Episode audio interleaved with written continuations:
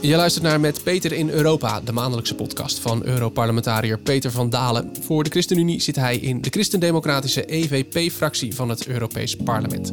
Zoals elke maand praat ik met hem over de gang van zaken in dit grote politieke instituut. Dag Peter. Hoi. Ja, dit keer dus niet tegenover elkaar in fysieke vorm, maar via een schermpje. Ik zit thuis met een coronabesmetting. Uh, dus we nemen hem, de podcast op afstand op. Uh, betekent wel dat hij wellicht wat anders klinkt dan normaal. Wat wel normaal is, we beginnen met de actualiteit. Uh, dat is wel een beetje een relatief begrip vandaag. Want als we dit opnemen is het 21 maart. Dus wellicht dat sommige zaken wel weer wat anders zijn op het moment dat jij deze podcast luistert. We beginnen deze keer in Nagorno-Karabakh. Dat is een regio op de grens tussen Armenië en Azerbeidzjan. De bevolking van de regio bestaat voornamelijk uit mensen met een Armeense achtergrond. Maar de Azerbeidzjaanse regering claimt deze regio voor hun land. En dat is de oorzaak van een conflict dat al meer dan 30 jaar duurt. 10 maart nam het Europees Parlement een resolutie aan waarin het de vernietiging van het Armeens cultureel erfgoed in Nagorno-Karabakh door de Azerbeidzjaanse regering veroordeelt. Peter, wat gebeurt daar? Ja, het is een heel lang een conflict. Die regio Nagorno-Karabakh uh, wil zelfstandig zijn, omdat er heel veel Armeniërs wonen. Um, en ja, die Azerbeidzjani willen dat niet. Uh, en die zijn eigenlijk de afgelopen jaren bezig met structureel het vernietigen van de historie van die Armeniërs. Want die Armeniërs woonden daar al sinds uh, begin van onze jaartelling. En die hebben daar ook begraafplaatsen, monumenten, kerken. Al heel oud, echt uh, eeuwen oud. En de Azerbeidzjani zijn begonnen die gewoon kapot te maken, af te breken, kapot te schieten. Nou, het parlement uh, heb ik dit voorstel gedaan. Dat moet stoppen. En het parlement was het daar helemaal mee eens met dit voorstel. Dat betekent dat nu de UNESCO naar dat gebied toe moet om te kijken hoe groot is nu die schade. En als de UNESCO daar dan geweest is, dan moet die schade hersteld worden en moet Azerbeidzjan ook meebetalen aan herstel van die schade. Ja, gebeurt dat niet, ja, dan kunnen er zelfs sancties genomen worden tegen Azerbeidzjan. Nou, ik hoop niet dat het zover komt, maar gewoon de vernietiging van een stuk historie die structureel daar plaatsvindt, dat moet stoppen. Ja, ja. Eh, is er een reactie uit Azerbeidzjan al gekomen op deze resolutie? Ja, die zijn allemaal hartstikke boos op mij. je hebt weer eens een land tegen je. Ik heb duizenden berichten gekregen uit Baku en omstreken van die vandalen kan de pot op. Uh, want die Armeniërs zijn ook geen lievertjes. Nou ja, dat geloof ik. Uh, wie, wie is er wel een lievertje op deze planeet? Maar we hebben gewoon aantoonbaar met filmmateriaal, met beeldmateriaal kunnen laten zien welke kerken kapot zijn, welke begraafplaatsen, welke monumenten, welke gebouwen. Dus er is gewoon bewijsmateriaal. De UNESCO moet dat nog even afvinken met een bezoek. En dan kunnen we bouwen aan herstel. Verwacht je dat dat, dat UNESCO-bezoek er gaat komen? Verwacht je dat Azerbeidzjan daaraan mee gaat werken? Ja, ik verwacht dat UNESCO de bezoeker zeker gaat komen. Ik heb meteen van een aantal ambassadeurs, eh, ook uit Europa, bij de UNESCO gehoord dat deze resolutie een zeer welkom instrument voor hen is. Waardoor ze nu kunnen zeggen: hé, hey, kijk, we hebben een oproep van een internationale club, het Europees Parlement. Dat gebruiken we nu daadwerkelijk om uh, naar die regio te gaan. Dus ja, ik verwacht dat dit echt een, een doorbraak is en de UNESCO met een delegatie naar Nagorno-Karabakh zal afreizen. Ja, enig idee wanneer dat zou gaan kunnen gebeuren? Ja, dat moet natuurlijk allemaal geregeld worden. En er wordt ook nog regelmatig ter oorlog gevoerd. Er zijn nog regelmatig artilleriebeschietingen. Uh, dus er zal ook een zekere uh, ja, vrede moeten zijn zonder dat er over en weer geschoten wordt. Maar dat moet uh, rond deze zomer plaatsvinden. Goed, we gaan het zien. Um, dan nu over naar ja, het onderwerp van deze aflevering. Hoewel cryptomunten zoals Bitcoin en Ethereum al jaren steeds meer investeringen aantrekken, is het voor beleidsmakers nog lastig om de kansen en risico's van de cryptomarkt in beleid te vangen. Het Europees Parlement besloot in maart om munten als Bitcoin in ieder geval niet gelijk te verbieden. En daarmee is de Europese Unie de eerste wetgever van formaat die probeert regels vast te stellen voor het handelen in cryptovaluta. Nou zijn deze valuta het geld van de toekomst? En wat voor regels moeten er gelden in deze opkomende markt? En wat is dan de rol van de EU daarbij? Daar gaan we het vandaag over hebben. Uh, Peter, eerst, eerst heel even kort bij jou. Uh, wat heeft de EU nou eigenlijk te maken met cryptomunten? De Europese Unie gaat regels maken om die cryptomuntenmarkt te reguleren. er zijn allerlei punten van hoe wordt er nou gehandeld in die munten? Uh, hoe is het toezicht op uh, de handel in die munten? Aan welke eisen moeten handelaren voldoen? Dus de Europese Unie is nu bezig een heel pakket aan regelgeving te maken om ervoor te zorgen dat die, dat die markten in, in cryptomunten goed geregeld worden en betrouwbaar zullen zijn. Goed, en om jou en mij en de luisteraar eens even helemaal bij te praten over die cryptovaluta zit hier vandaag bij ons Bert Slachter. Hij is medeoprichter van de website lekkercryptisch.nl, presenteert de podcast Satoshi Radio over cryptovaluta en hij is schrijver van het boek Ons geld is stuk en waarom bitcoin de oplossing is. Welkom Bert. Goedemorgen. Goedemorgen. Um, ja, laten we even bij de, bij de basis beginnen. Dit heb je waarschijnlijk al heel vaak gedaan, maar ik ga het je toch nog een keertje vragen. Kun jij me nou eens even uitleggen, wat is dat nou, zo'n cryptomunt?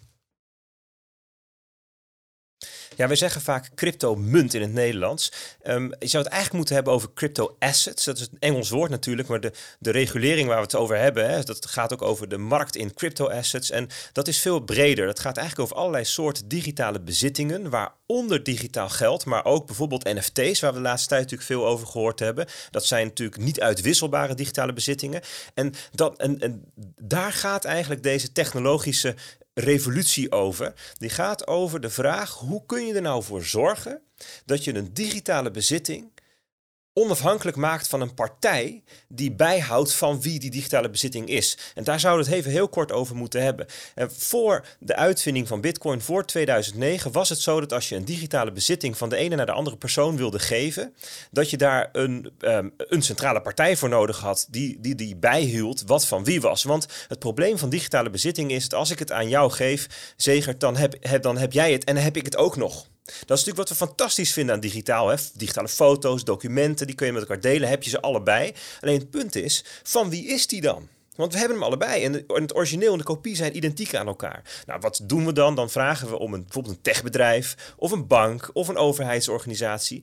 Die vragen we dan bij te houden van wie het is. Dat is hoe we altijd digitaal geld en andere digitale bezittingen zoals diploma's en identiteitsbewijzen en verzint allemaal maar dat hebben opgelost. En de uitvinding van Bitcoin op 3 januari 2009 begon dat, is dat het voor het allereerst mogelijk is om iets digitaals van de een aan de ander te geven zonder dat dat moet worden bijgewerkt in de administratie van een centrale partij. En die centrale partij die kan natuurlijk in zo'n administratie van alles doen. Hè. Die kan censureren, kan terugdraaien, tegenhouden, voortrekken enzovoort. De regels die veranderen. er vaak ja, vaak zelf ook nog een enige financiële compensatie houdt het er natuurlijk aan over. Ja, dan krijg je dus eh, Facebook-achtige big techs en je krijgt overheden die achteraf besluiten met een andere, met, nou als er een dictator aan de macht komt, om toch maar eens even wat mensen uit te sluiten. Dus het heeft allerlei um, dingen die allemaal niet zo'n hele grote ramp zijn als digitaal eigenlijk een soort bijverschijnsel is. Maar ja, onze toekomst is in zo grote mate digitaal aan het worden. Bijna al onze bezittingen worden digitaal, van zelfs kunstwerken en, en muziek is digitaal en straks zijn zelfs producten digitaal dat zijn gewoon 3D-ontwerpen die ergens geprint kunnen worden.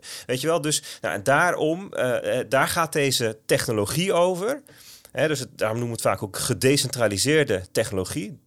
En um, nou ja, dat is even het lange antwoord op de vraag: wat is nou eigenlijk een cryptomunt? Hè, een cryptomunt is dus een soort digitaal eigendom in deze grote space van allemaal ontwikkelingen. En dat is wel heel interessant wat jij nu zegt, want als ik denk aan aan crypto, of, of hè, om even, even, even die term hiervoor nog maar te gebruiken. Is dat trouwens een goede term daarvoor? Kan, is dat goed als ik die zo gebruik? Ja hoor, dat mag. Ja, ja, zeker. Een crypto. Ja, als je denkt aan crypto. Volksmond. als je denkt daaraan, dan denk ik vooral aan, aan, die, aan die munten. Bitcoin, Ethereum. Je hebt er inmiddels heel veel. Um, en het is ook vaak, ja, het wordt toch vaak een beetje gezien als een soort ja, goede investering. Hè? Je koopt uh, lekker, je investeert in de bitcoin en over twee jaar dan verkoop je die weer. Dan heb je lekker winst gemaakt en dan uh, kun je daar een tweede huis verkopen of zo. Um, maar het is veel meer. Er zit een heel ander doel achter, als ik jou zo hoor. Klopt. Ja, het is ook veel meer. En uh, het, het, het, punt is, het is heel veel soorten dingen tegelijk. dus als we alleen al even kijken naar Bitcoin, dan is dat geld. Je, het, het, is, het is een geldsysteem. Het is um, een, um, een betaalinfrastructuur. Het is een protocol. Het is een technologie, het is een netwerk. Het is zelfs misschien een ideologie of een filosofie te noemen.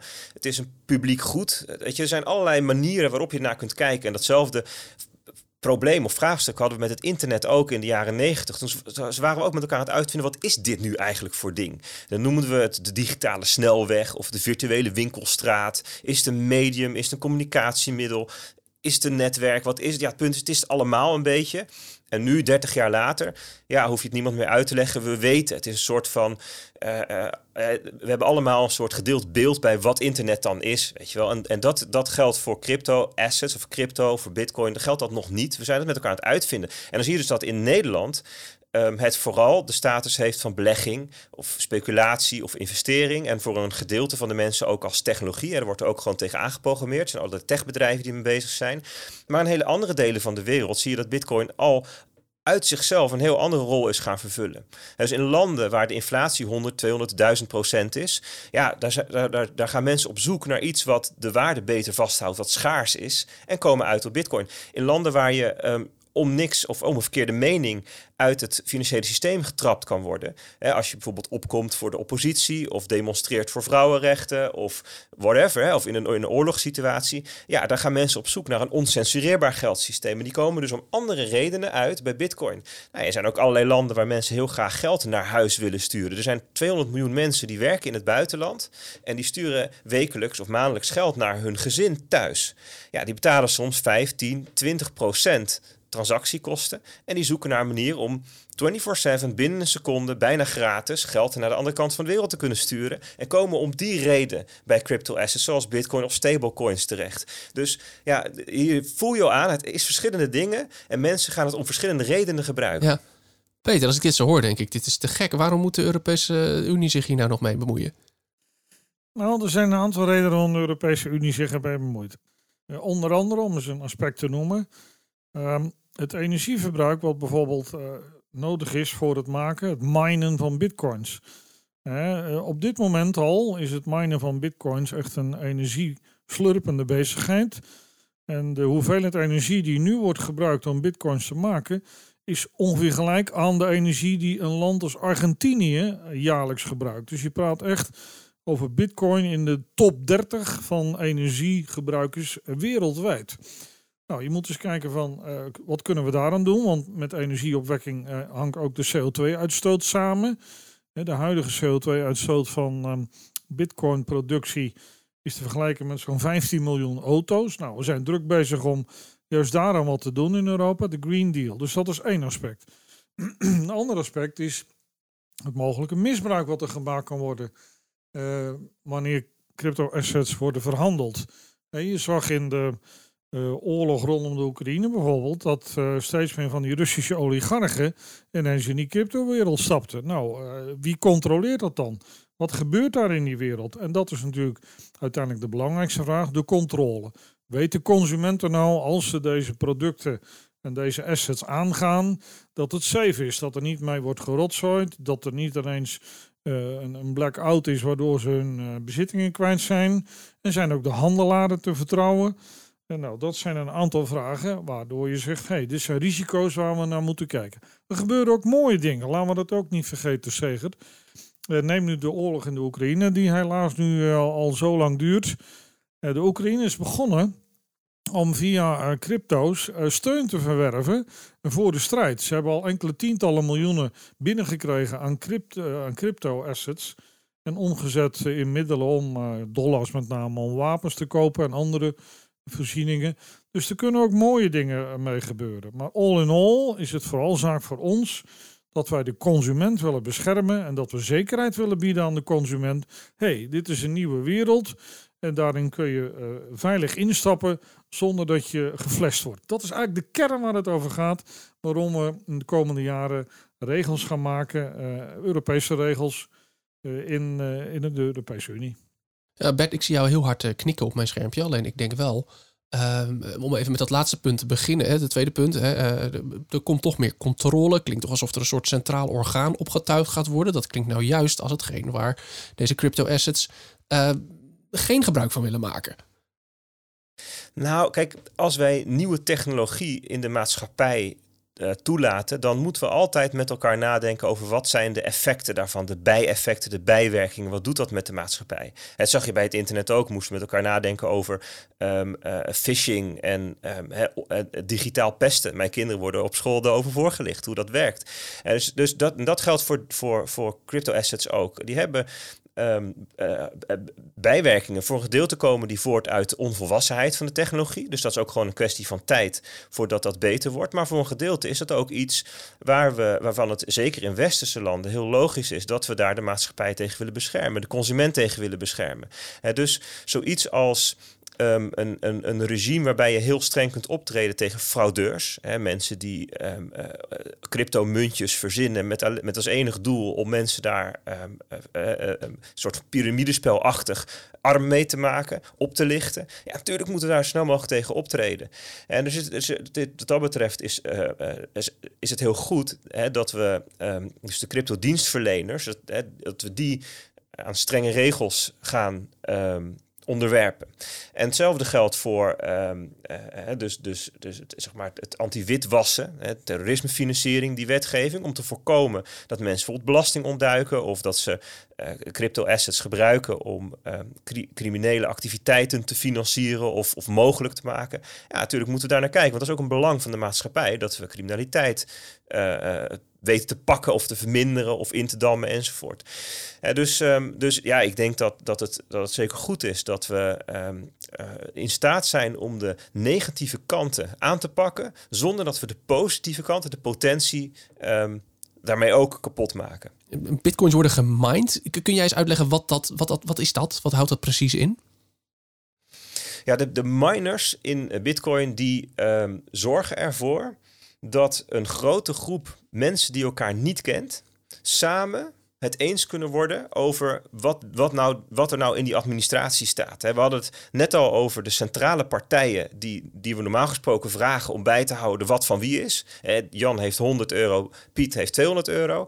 Ehm, als we dat een andere manier willen doen, namelijk dat die centrale partijen niet nodig zijn, ja, dan, dan, moet, je, dan moet je iets verzinnen. En dat noemen we een consensusmechanisme. Hè? Dus een mechanisme waarmee een groep mensen samen het eens kunnen worden. En die miners, die doen precies dat, namelijk doordat ze um, energie uitgeven, het proof of work, dat is de naam van het consensusmechanisme, kunnen ze met elkaar, dat zijn er duizenden, tienduizenden, die, het zijn allemaal partijen die elkaar niet kennen, niet hoeven te kennen. Ze mogen zelfs elkaars vijand zijn. En samen worden ze het eens over wat de inhoud is van die administratie. En dat is eigenlijk zeg maar, de essentie van, van de uitvinding van Bitcoin, is precies dat. Dus je kunt ook niet zomaar tegen die miners zeggen: stop er maar mee, jongens. Want en dan, dan en dan ben je eigenlijk weer terug bij af. Dan heb je eigenlijk weer een centrale partij nodig die de, de boekhouding bijhoudt.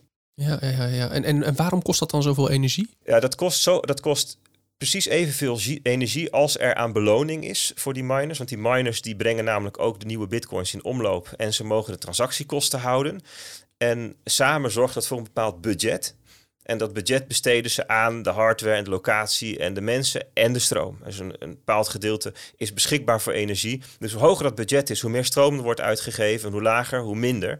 Dus je kunt ook wat dat betreft, omdat die, de hoeveelheid bitcoins die in omloop wordt gebracht, wordt ook steeds minder.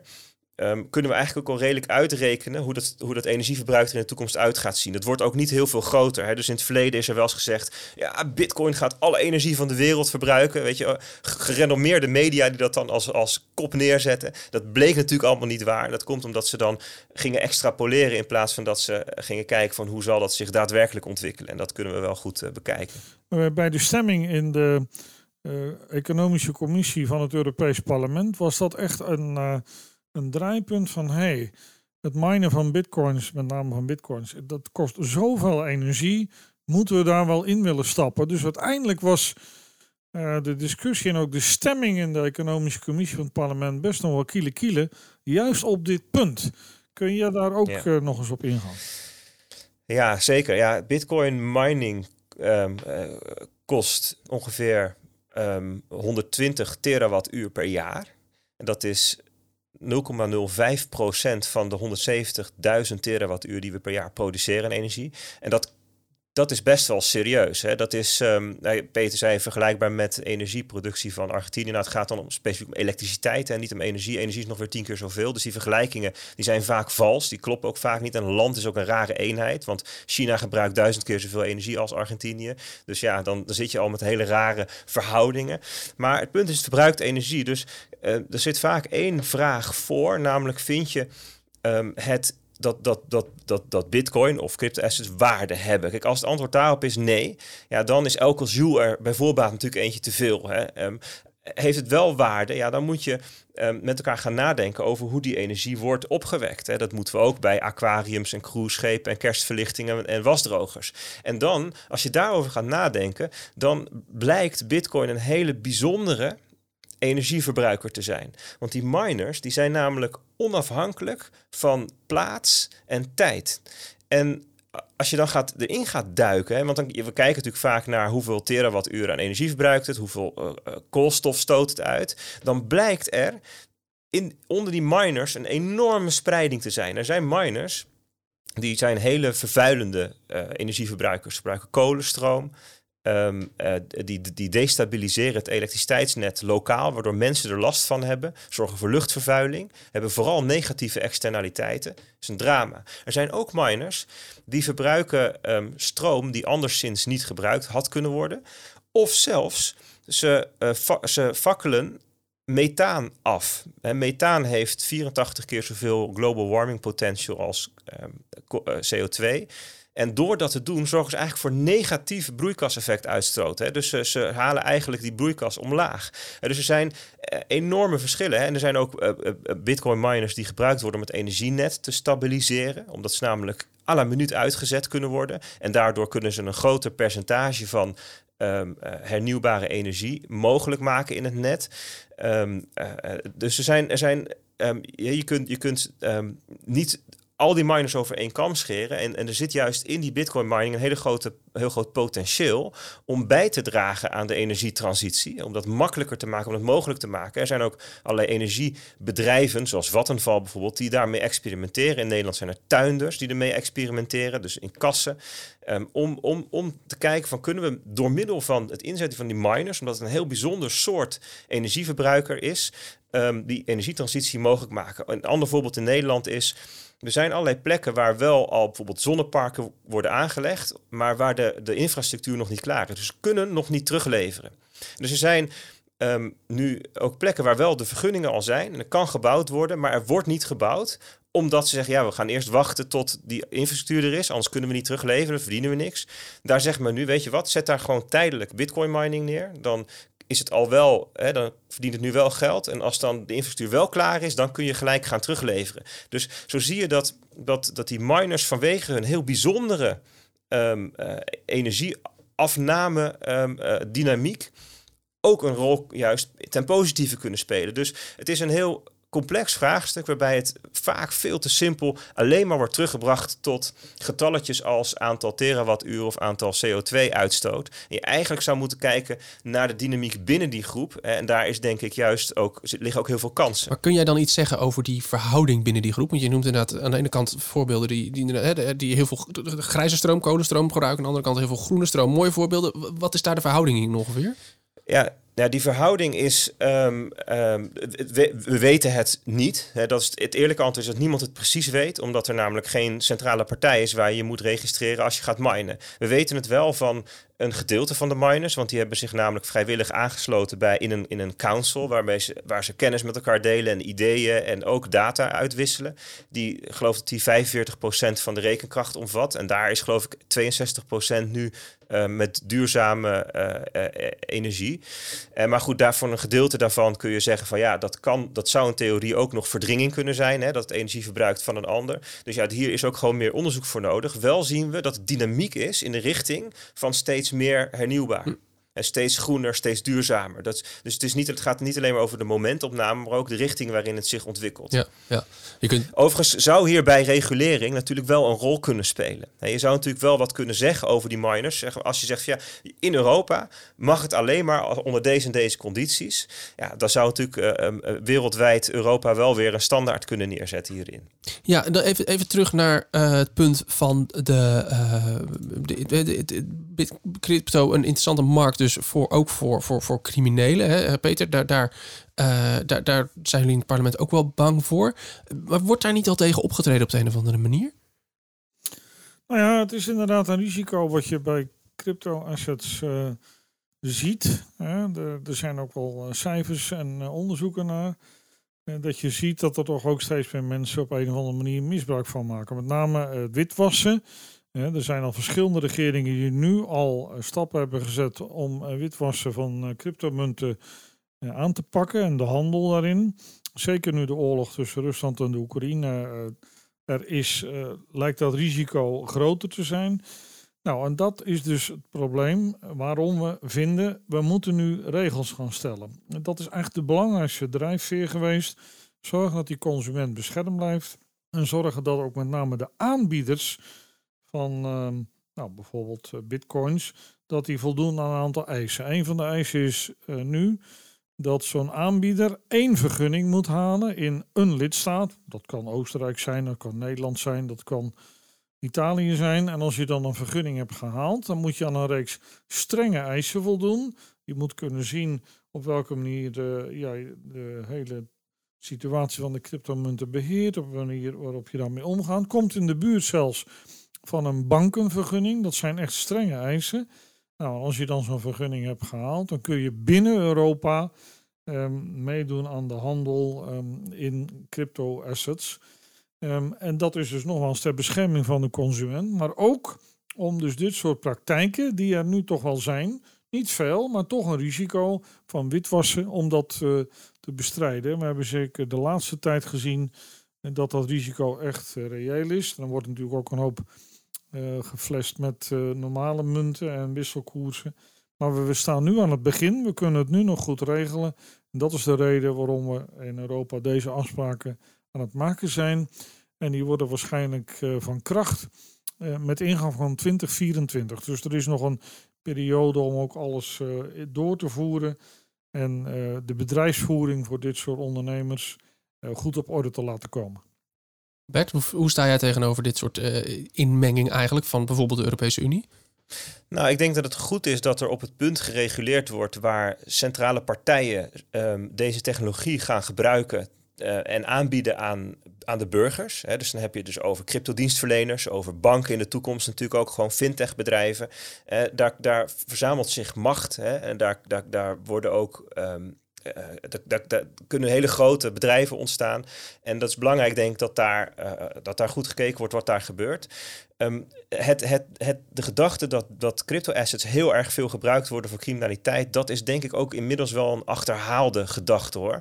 Je ziet steeds meer dat um, uh, criminelen er eigenlijk mee stoppen. Hè? Omdat, kijk, het was natuurlijk in het begin volledig onbekend bij, de, bij uh, op, opsporingsdiensten en openbare ministeries en dat soort plekken. Hè? Dus dan, dan is het heel interessant voor criminelen. Alleen inmiddels blijkt dat je juist via de blockchain, omdat die publiek is, real-time ontzettend goed kunt volgen wat er met dat soort geldstromen gebeurt. Uh, dus er zijn bepaalde soorten criminaliteit die extreem veel voordeel hebben van iets als hè, van programmeerbaar geld. En dan kun je bijvoorbeeld denken aan ransomware. Dat is echt wel een probleem. Maar voor heel veel andere vormen van, van uh, criminaliteit blijkt uiteindelijk gewoon de euro of de dollar veel beter te functioneren. En, en dat zien we nu ook weer rondom de situatie in uh, Rusland en Oekraïne. Dan was natuurlijk een ontzettende angst dat die oligarchen allemaal bitcoins gingen gebruiken om te smokkelen. En het blijkt nu gewoon niet het geval te zijn. Al die crypto-dienstverleners die, die voldoen gewoon aan de sanctiewetgeving. Dus daar wordt, wordt alles meteen bevoren. En daarbuitenom is, is, is die uh, mogelijkheid gewoon heel beperkt. Hè? Er is in Amerika een senator die uh, hier heel erg op hamert, Elizabeth Warren. En die, die heeft allerlei uh, experts ondervraagd van de CIA, van de FBI, van de Treasury, van FinCEN, hè, dat is de Amerikaanse toezichthouder, van experts uit de markt. Die zeggen allemaal nee, dit gebeurt niet. Dit is niet, dit is niet plausibel, dit is niet waarschijnlijk, dus maak je geen zorgen.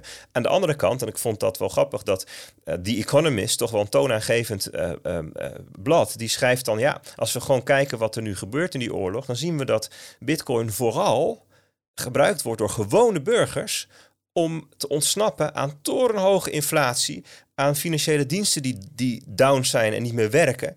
Uh, en, uh, en, en om als ze moeten vluchten uit oorlogssituaties nog iets van mogelijkheid toegang te hebben tot financiële diensten. Dus het draagt vooral positief bij. Dus dat vond ik dan wel weer interessant, hè, dat het ook vooral weer de vooroordelen zijn die dan in eerste instantie het, debat kleuren. En naarmate dat dan uitgezocht wordt, blijkt eigenlijk ja, dat het toch allemaal wel net ietsjes anders ligt. Je zegt gewone burgers gebruiken dit. Dat was ook wel een vraag die ik had. Ik heb namelijk zelf altijd een beetje het beeld dat ehm, dit soort zaken, dat dit, dat dit nog wel een beetje voor, voor de happy few is op de een of andere manier. Um, terwijl het doel van, van, van, van crypto, crypto assets is natuurlijk dat het inderdaad breed, breed bruikbaar is voor, voor iedereen. Um, A, klopt mijn beeld? En, en B, als dat klopt, hoe gaat dat veranderen? Het is technologie. Hè? Geld is ook technologie geworden. Ook ons gewone geld is eigenlijk technologie. Als je het hebt over geld, dan denken mensen aan Apple Pay, Google Pay, contactloos betalen, tikkies, dat soort dingen. Um, en dat is voor crypto uh, assets geldt dat ook. En um, wat je ziet met technologie is dat mensen het in gebruik nemen dat de massa het in gebruik neemt zodra het beter is dan de alternatieven die je hebt. En in Nederland zijn de alternatieven gewoon ontzettend goed. Dus als je gaat kijken naar de top 20 landen waar de meeste adoptie is van deze technologie, dan zijn dat niet-westerse landen. In de top 20 staat maar één westers land, als de Verenigde Staten. Voor de rest is het Vietnam, um, uh, Indonesië, India, uh, Paraguay, Oekraïne stond op nummer 4, geloof ik. Rusland, nummer 10. Uh, dus dat waren al landen waar mensen dit zijn gaan gebruiken. Um, omdat, ze, um, uh, omdat het voor hun op dat moment al beter was dan de alternatieven die ze hadden. En, en dat is ook de reden dat in Oekraïne de drempel naar dan bitcoin of cryptodollars, de stablecoins, gaan gebruiken. In zo'n situatie, die drempel was een stukje lager, omdat al meer mensen dit gebruikten. Omdat ze al leefden in een wereld waar je gewoon kon worden afgesneden van het financiële uh, stelsel, waar de munt instabiel was, waar de, de, de politieke situatie instabiel was en ze daar dus al voor gekozen hadden. Ja, en in Nederland geldt dat vorig jaar het aantal mensen die uh, bitcoin of crypto assets bezitten iets breder van 1 naar 1,6 miljoen mensen is gegaan volgens onderzoek van Kantar. Dus 1,6 miljoen mensen, dat vooral tieners tot en met veertigers. Hè, dus zijn vooral de wat jongere mensen. Vorig jaar van de mensen die zijn ingestapt is 42% vrouw. Hè, dus het is ook niet zo dat het alleen maar jonge, uh, de, de nerds jonge, de kamer ja, zijn. Ja, ja, ja, we kennen ze. ja. wel, wel, wel iets meer hoog opgeleid dan laag opgeleid. Dus het is inderdaad nog wel een bepaalde dwarsdoorsnede, maar het is ook weer niet zo scheef verdeeld dat het alleen maar de happy few zijn. Ja. Hoe zie jij dan de toekomst, Bert? En die vraag ga ik zo meteen ook even aan jou stellen, Peter. Maar hoe zie jij de toekomst hiervan? Nou, ik denk dat als we over, uh, over 50 jaar terugkijken, hè, dat er een aantal grote technologische ontwikkelingen parallel liepen. Hè, van um, artificial intelligence en drones en, en, en zelfrijdende auto's, hè, autonome voertuigen, um, DNA-sequencing, 3D-printen en crypto assets of web 3.0 of weet je, dat is, uh, is maar even hoe we die technologie gaan noemen, dat weet ik ook nog niet precies. Ik denk dat als je dat, dat die technologieën die, die zich samen ontwikkelen in die tijd, dat het hebben van digitaal bezit, wat onafhankelijk is van centrale partijen, wat centrale partijen kan overleven en wat niet kan worden afgepakt, wat je zomaar van de een naar de andere persoon kunt, kunt uh, overdragen, dat die elementair zijn in al die ontwikkelingen. als machines elkaar gaan betalen in de toekomst, je autonome voertuig dat rijdt af op een kruispunt en betaalt 0,01 cent aan het kruispunt om informatie te krijgen over wanneer het stoplicht op groen springt. Weet je, dat zijn wel, dat soort interacties gaan we wel zien in de toekomst. Ja, daar spelen dit, speelt deze technologie een, een enorme rol bij. Maar, eh, en dat is vaak ook wat we tegen elkaar zeggen in deze uh, space, het is ontzettend vroeg nog. Dit is vergelijkbaar met internet rond het jaar 2000. Ehm, en dan, dan overschat je vaak wat, wat er in een jaar gebeurt. En denk je na een jaar, jongen, ja, we zijn eigenlijk niet veel opgeschoten. Maar je onderschat wat er in 10 of 20 jaar gebeurt. Dus je moet ook eigenlijk wel naar deze technologie kijken met, met 10, 20 jaar in de toekomst naar de horizon toe.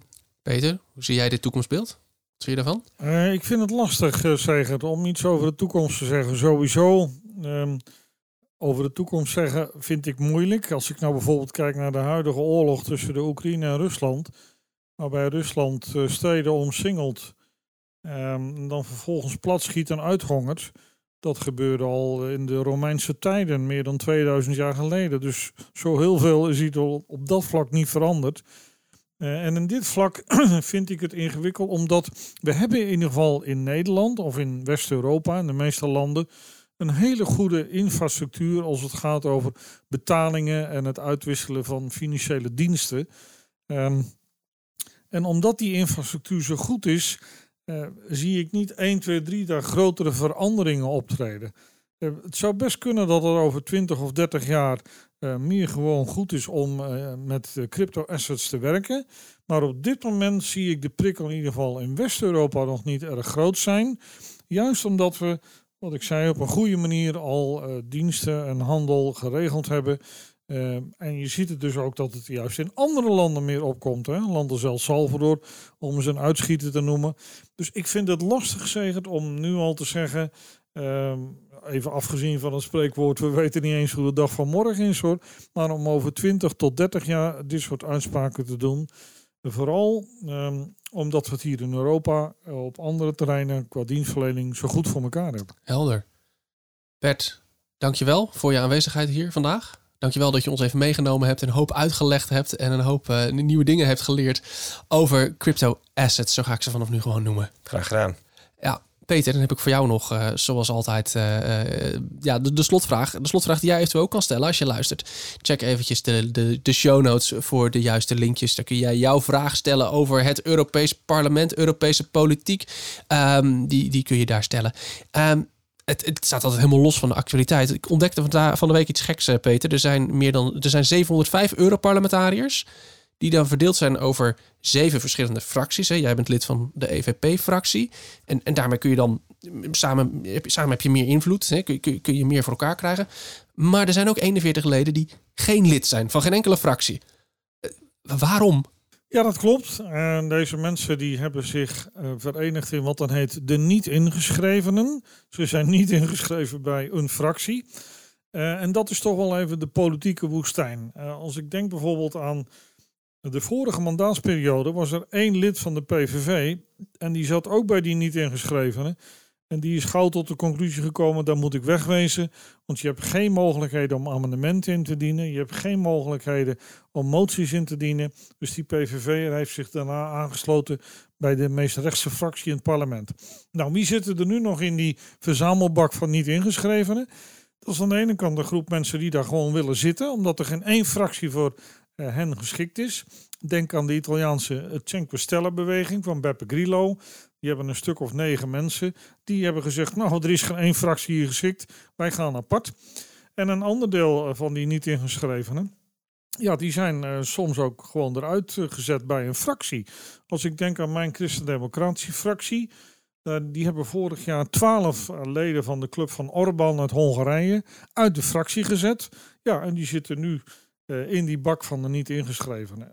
Nou ja, wat ik zie is als je daar terechtkomt, nou ja, dan kun je eigenlijk niets meer doen. Ook het Nederlandse lid, mevrouw Dorien Rookmaker van de groep GO, de groep Otten, uh, die heeft een half jaar geleden de conclusie getrokken: ik moet daar weg uit die niet ingeschrevenen. En die heeft zich aangesloten bij een van de fracties, de ECR-fractie, waarin onder andere uh, JA21 en de SGP zitten. Dus het is een hele rare verzamelbak van collega's waar je niet in zou moeten willen nee, zitten. Het is ook niet zo dat ze zich kunnen verenigen of zo. Het is niet zo dat je denkt, nou, we maken nog een achtste fractie of zo. Want het, volgens mij het gaat alle kanten op. Deze, deze, deze leden.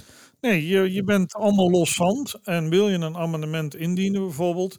Ja, dan moet je iets van 70 handtekeningen zien te verzamelen... om toch zo'n amendement in te dienen. Nou, dat gaan lang niet al die niet ingeschrevenen doen. Uh, dus het is ook een heel verdeelde, een heel gemengde club van allerlei politieke richtingen. Uh, nogmaals, die eigenlijk in de praktijk niets voor elkaar krijgen. En iedereen die er een tijdje heeft ingezeten, die komt al tot de conclusie: ik moet hier weg, ik moet toch bij zo'n fractie komen. En dat zie ik nu ook bij die Cenque Stella die ik net al even noemde. Die hebben al een paar keer geprobeerd, bijvoorbeeld bij de liberale fractie te komen of bij de groene fractie. Nou, daar zijn ze geweigerd. Dus uh, ook de mensen van die niet ingeschreven uh, groep zelf, die komen er wel achter op een bepaald moment. Hé, hey, hier moet ik wegwezen. Heel goed. Dankjewel voor je antwoord. Dankjewel uh, voor je tijd weer. En we spreken elkaar volgende maand, Peter. Tot ziens, Zegert. En vooral Bert, zeer bedankt voor uh, je inbreng vandaag. Graag gedaan. Je luistert naar Met Peter in Europa, een podcast van de ChristenUnie en de EVP-fractie. Mijn naam is Segert van der Linden. Volgende maand maken we weer een nieuwe aflevering en daarin behandelen we dus misschien wel jouw vragen over de Europese Unie. Wil je je vraag insturen? Check dan eventjes de linkjes in de show notes. Abonneer je op ons podcast in je favoriete podcast-app, dan verschijnt elke nieuwe aflevering vanzelf in je feed. Voor nu bedankt voor het luisteren en tot de volgende aflevering.